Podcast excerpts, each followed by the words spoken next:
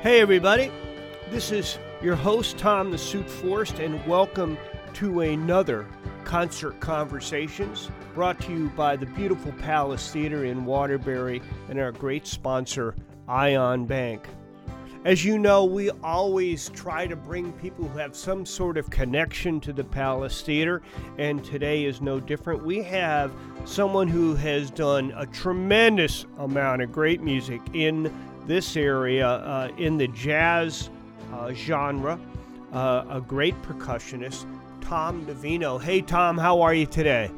I'm great, Tom. Thanks for having me. Well, I'm glad to have you here. I know you're doing a, a, a tremendous amount of stuff, and off air we were talking a little bit about uh, some of the stuff that's happened uh, with COVID, and you know, kind of hurt all of us out in the music business. It But did. let let's kind of start. You know, people always ask me, you know, how did you start in this crazy business? And it really is a crazy business. Um, when did you start playing uh, percussion? well, I came from a musical family. My brothers, my, my mother was an opera singer. Oh wow! And, um, yeah, and uh, not you know not uh, on any high level, but she she studied mm, uh, opera and was a big opera buff, and she she did quite a bit of singing before I was born. Um, so I came from a musical family, and then my brothers were quite a bit older than I was, and they had started playing professionally in like uh, the 60s and i can that's my earliest memory of uh, wanting to be a, a, a player and um, i remember them talking about a, a, trying to get on a concert that was happening and it turned out to be woodstock Ah, so that's how far that's how far back it, it, it- I go.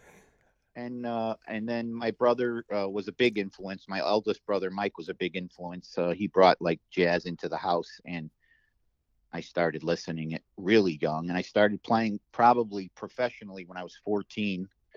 I remember my mom driving me to the gigs. Um, and my brother helped a lot. He he used me for a lot of the things he was doing. And but I remember um, pretty much my memory of Dave Brubeck and Joe Morello and uh, Oscar Peterson. Those were the first influences that I can remember as a kid. Um, and that started me off. That that got me going. Well, you know, it and it, it always uh, as, as a kind of a, I guess you would call me a, a blues rock guy, basically. Uh, Yeah. I grew up, I grew up, you know, in the '60s, late '60s, '70s. Uh, it always surprises me a little. Um, it's it's probably because I'm naive, but I, I always surprises me when someone says, "Yeah, I I grew up with jazz," because you know jazz was out there, but it certainly wasn't in the mainstream in during that period of time. So No, no, it wasn't. And and you know, unfortunately, it, it never um, had the uh, interest that it had in say the 40s. right, uh, and and to to some extent the 50s and 60s where they had uh, you know a, a, a culture of of Miles Davis and Herbie Hancock and all those guys. I mean that was always a, a prevalent um, musical uh, genre that that was it didn't it never had mainstream appeal. You know, jazz has never had mainstream appeal in the sense that uh you know um, Taylor Swift does. you yeah, know. yeah, good comparison. Well, you know, I, I, I think, and, and, and again, I'm, I'm of a simplistic mind, and for me, Mhm. just, I mean, I, sure, I've played jazz, but can I tell you, I really understand jazz? No, I don't. I don't think so. It's, it's, it's a little too complicated, uh, and maybe it's complicated for uh, the general public, but it is an amazing uh, genre of music and very few people can really bring it home.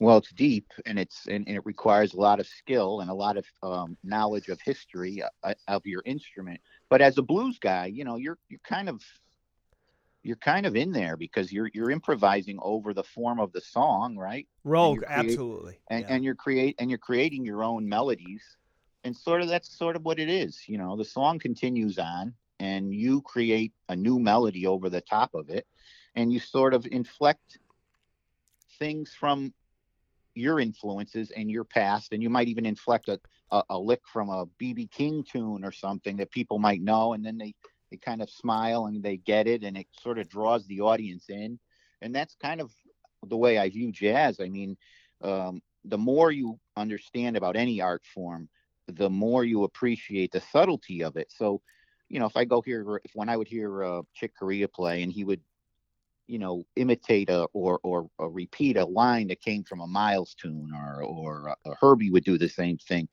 You know, you it draws you in because you get it and you can and it helps you to connect. Yeah. music. Yeah. And so you know you have to have a little. It takes a little knowledge and and study to to really appreciate it. But it, do, you, it does. That's I think you're you're absolutely right. Uh, and and it's you know for me I don't have that mathematical mind. I think that might be it. And people who aren't musicians may not realize it, but music is has a lot of math in it. Oh yeah, definitely, definitely. Um, but you you know, being a blues player, you're. I think I think some would argue that jazz came from the blues. Yeah, yeah. So so you know, you're you're the roots are there when it, in, in your presentations. I hear it all the time. You know? Yeah. So, yeah. Yeah, I, I I skirt the edge of it but I would never call myself a, a jazz guy. I I yeah, don't yeah. know enough, and I certainly don't know enough about the history. So uh, let's talk about where you are these days and, and who the groups that you're playing with. I know you're doing uh, several projects. So, um, in fact, I heard one, um, and I hope I'm pronouncing her name right, Mady.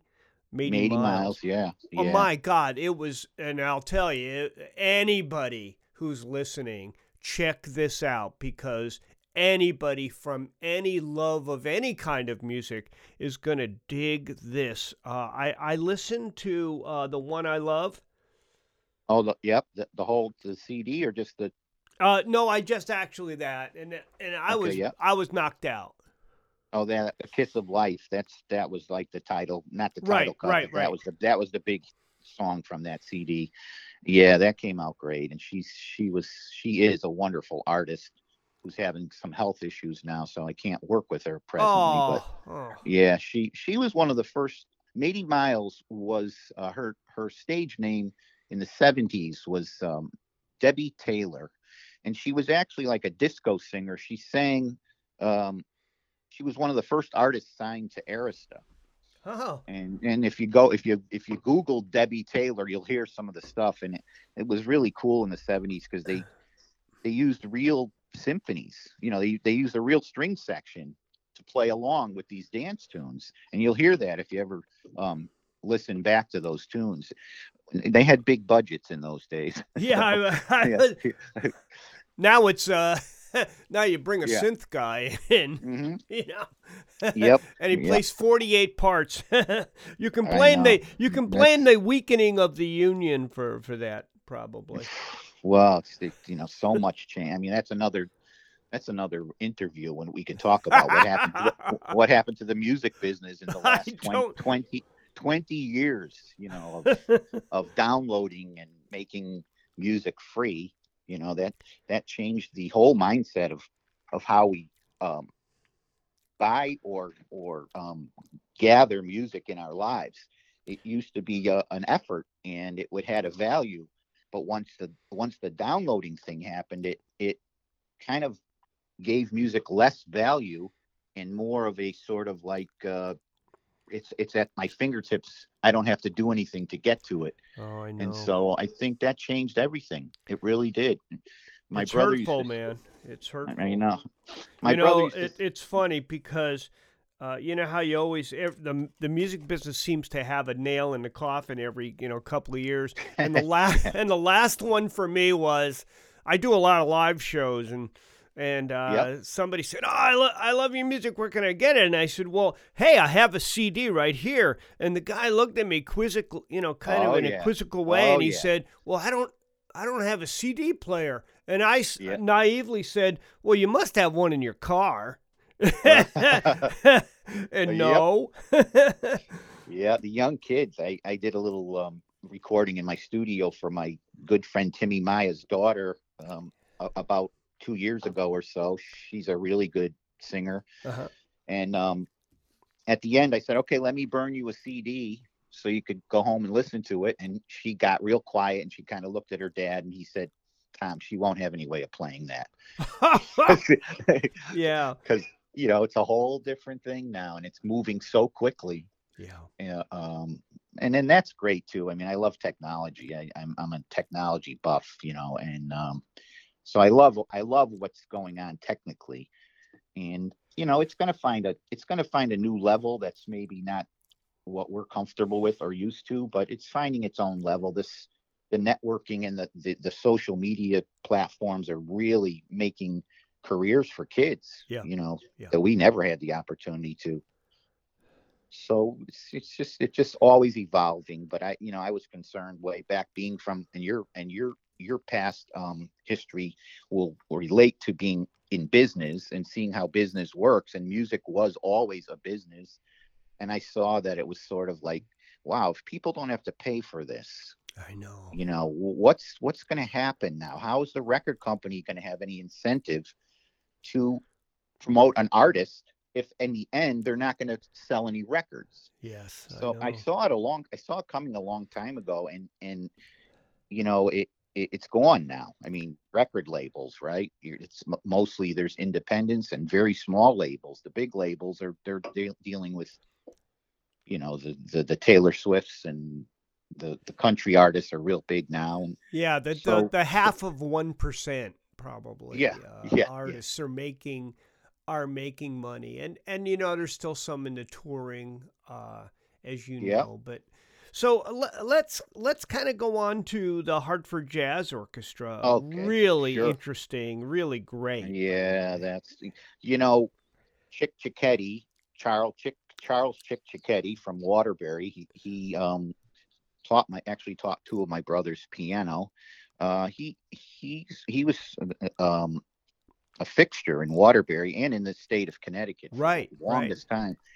And he toured um in the seven I think it was the seventies. He was with um Sergio Franchi, the Mhm. Italian singer right. and Chick, that was Chick's thing, man. He he he um he arranged for a full orchestra, and he was the the musical director, and they toured all over the world.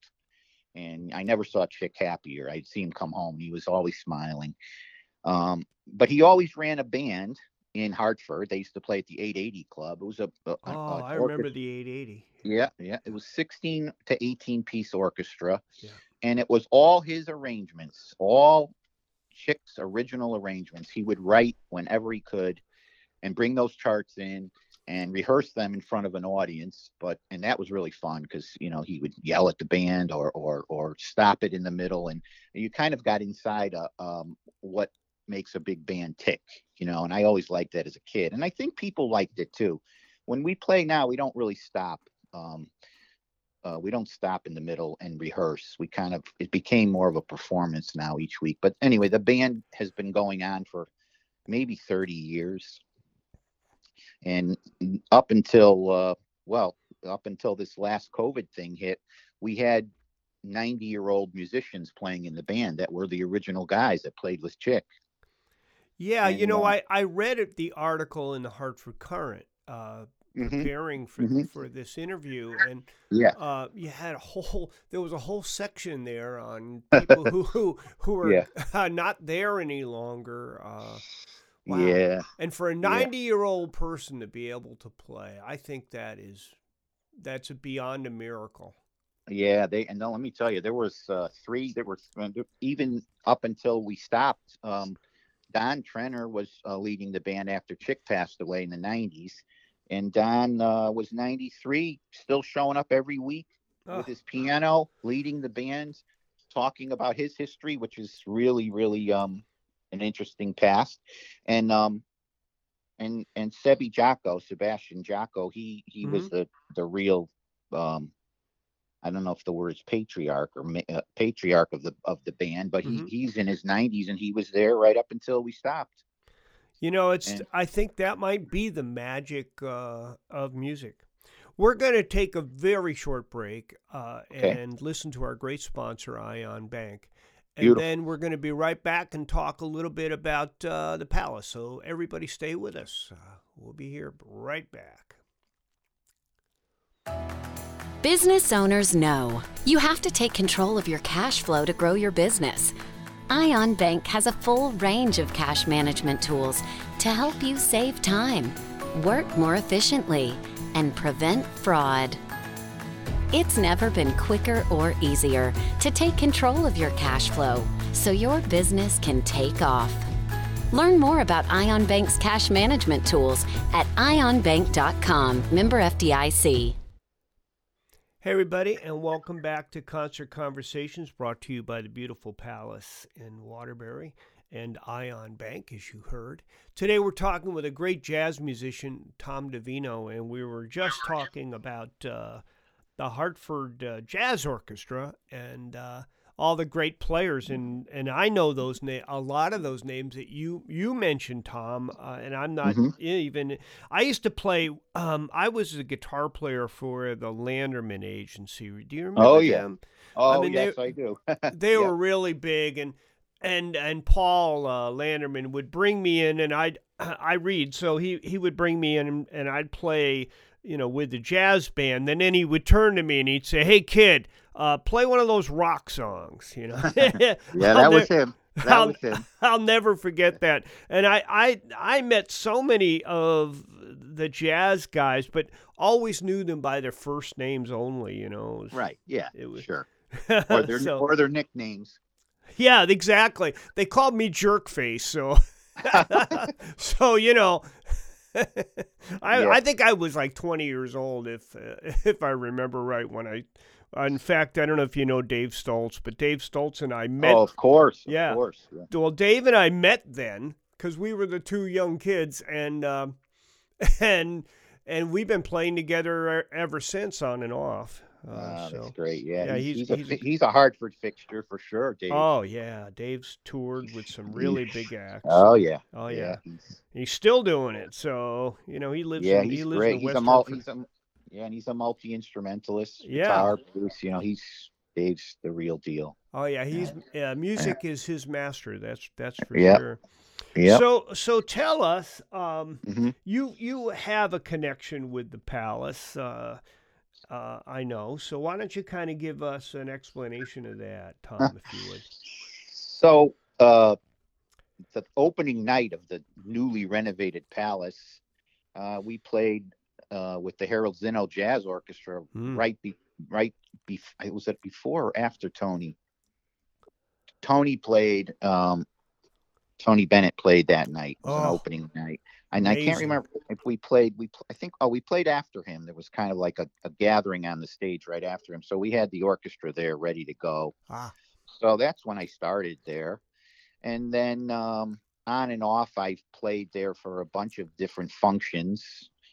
And I'm trying to think, there was one, oh, uh, we played right after the Tower of Power when they were there about, that probably was 10 years ago now. oh, that's crazy. we, we did another, we did, a- we had similar band as they did, but we stayed away from their music. But, and they played first, and we, again, we played second Oh wow. um, and that was I've only been on the big stage a few times there. I play a lot a lot inside um, the lobby area and the the when there's a fundraiser inside where the bar is. Yes, the- I've I've done that myself. Yeah.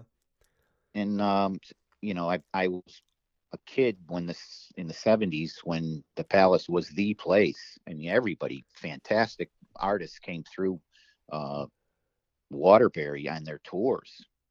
Steely Dan was one of them, actually. And uh, I mean, you name a band, they all everybody played at the Palace. Yeah, it's- you and- you are right, and they're and they're starting. Uh, you know, COVID. You know, not, you know, be, beyond COVID, um, they're starting to attract some really great, uh, great Oh, yeah, acts see and the- shows again. So the place is spectacular. If, Yeah, nobody's we're been there, it's it's like what is it? Palace is a perfect name. It's the same re- um, expression everyone's uh, every there when they walk in there. It's this um, amazed look at this like historical venue that's been restored. And you walk in there and it's just magnificent. It really is. We're really lucky that we have that in Waterbury. Oh, We're I- very lucky. it's it's unbelievable and I and I must say this every time because I I always worry that people don't know if you're not from the area Uh, it's a beautiful area of Waterbury. It's safe. There's great parking there. Uh, UConn is across the street. Uh, Right. and the right. palace itself is there's nobody I haven't heard that said this is like one of the most beautiful places I have ever been in. Sound is Yep. great. Uh, Sounds great. Yes, it yeah, does. Yep. people are really really nice there. Uh, so, so so tell us, Tom. Um, Mhm. you know, uh, you know, because we're, we're we were talking about COVID and and and everybody does when we're talking about music. Uh, what's in the future? What what do you have going uh, in the rest of 2022? So the Hartford Jazz Orchestra, which we talked about, was led by Chick, and we played all of his music. Even upon his death, we still continued each week to play. The majority of our music was Chick's arrangements. And the beautiful thing about Chick's arrangements were not only his arrangements, the way they sounded, but no one else in the whole world has the, that music. When you came to Hartford to hear Chick, that was a special night that no one else could experience in the sense that the arrangements weren't out there for everyone to play. It was it was really a, a, a jewel of a of an evening. Yeah, And and um so we're going to continue that band now. We, we had our home was the Arch Street Tavern for many years, right. but since COVID, they're not opening on Mondays any longer. So we just found a new home that we hope will work out. It's a brewery. uh, It's called the Elicit Brewery. It's in uh, Manchester, and they have a dedicated room for us prepared, which will be awesome because it'll be you know people that just want to see us. But also they have a gigantic outdoor facility that we're looking forward to playing in this summer. We'll be outside, and I think that'll appeal to a lot of different um, age groups. You know, And a what's a brew- brew? What's a brewery called, Tom? Elicit, E L E L I C I T. Oh, oh, okay, got it. So we'll be doing that. Um, I play in a tribute band. It's called uh, Bo Bolero. It's a tribute to Steely Dan. We've we've been together as musicians for not just playing Steely Dan, but I grew up with these guys, uh, Waterbury natives, and uh, we're going to be playing at the Katharine Hepburn Theater on the 19th of March. Oh, that's great. and that's that's sold out. Um, Perfect, That perfect. that that got canceled by COVID twice. So um, the people that were holding the tickets uh, are going to be happy that they finally get to see us again. Yeah, beautiful theater. Yeah, And, that, um, uh, you know, anybody who uh, is a musician, you know, uh, the the faint of heart, the lightweights don't play Steely Dan. So no, uh, it's it's not easy, and the the players are just fantastic. Uh, Bob Renato, the guitar player, he has a big. You you would know as a guitarist, that's a big uh, effort to try to emulate those oh those yeah, parts. absolutely.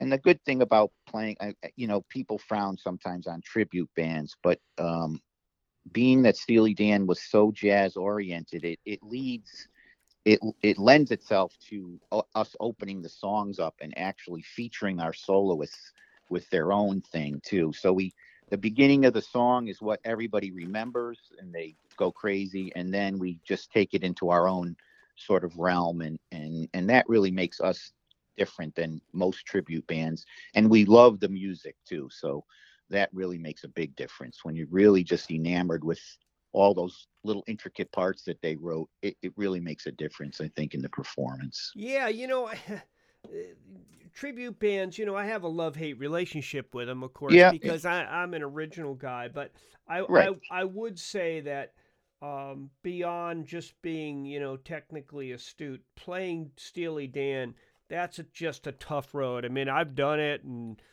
you know, I know other people, but uh, Yeah. you, you walk away from it thinking, gee, you know, I I learned something right then Yeah, and it yeah. might have been, you know, quit. but uh, yeah, so that's great. I'm I'm glad that sounds like a great thing. I, I would love to see that. it's a lot of fun it's Yeah. a lot of fun Well, And what we- are your what are your plans recording wise? Have you are you going to be doing anything else with with uh, this year Um, in, in a studio? so i'm presently uh, farming my my drumming uh, prowess out to other artists that need drums on their tracks that became a very big thing during covid all these i mean Right, you could, you could right. you could literally hire Kenny Aronoff from uh, John Cougar's band to play on your song if you Right. want, right? Right. Every all of us, I, I've been doing this for years, but all these drummers now during COVID, they set up, you know, a remote recording studio in their in their houses or in a facility close by. And you know, you just call them up and say, "Look, could you play on this tune?" And you send them your tracks, and they put the drum track on, and they send it back to you. So I'm doing that now. I did that all through COVID. yeah, I'm and you can't ready- you can't tell the difference. There is no like, oh, no, he's no, not no, he's no. not in our studio with Logic and Pro Tools, etc. Um, it's like Yeah, and I mean, there. It still depends on the music. Like I wouldn't really want to do a blues record like that because you really need the interplay between the players. Right. But you know, a lot of the formal formulaic music, like the country stuff, it lends itself fine to that that setup. You know. Well, you know, I, I, I think though, I, uh, I've I've had some experience with that. I, I think a lot of times you get good players who who will send you four or five different takes, and then you can kind of Exactly. you mix and exactly match that. them, or you know whatever. Gee, I don't like that lick. You know, I'm gonna put this. I'm gonna put this one in there.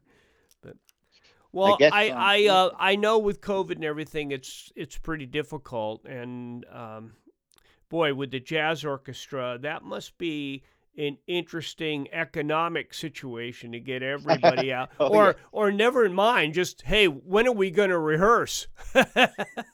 Yeah, well, that's why you know these sort of slash rehearsal bands have um, been popping up around the state, and you know we we play in front of an audience um, every week, but it's really to you know expose the audience to the band and also to learn new music, and that's kind of how it works because it is hard to um, play a lot with an 18 piece orchestra. Oh, That's God, just- I- that's just I can't get my quartet together.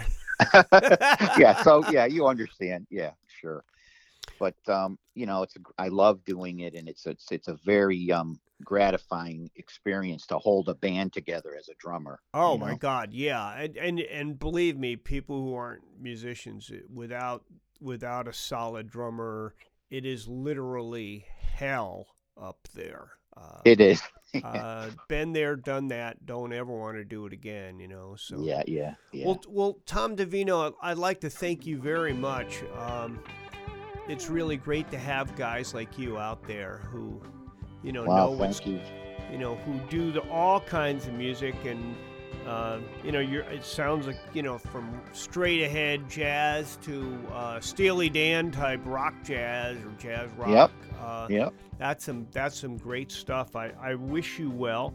And, thank you uh, very much Yeah, thank, you Thank you, so Tom. much, Tom. yeah let's talk again soon Oh, ab- absolutely, and let us know what's going on in the future. We'll we'll have you back on Concert Conversations. Thank Everybody, Tom. thank you so much for uh, tuning in. Uh, Concert Conversations will also uh, be doing other great musicians and people behind the scenes that uh, have uh, a great connection with the Palace Theater in Waterbury. And thank you, Ion Bank. Have a great day, everyone.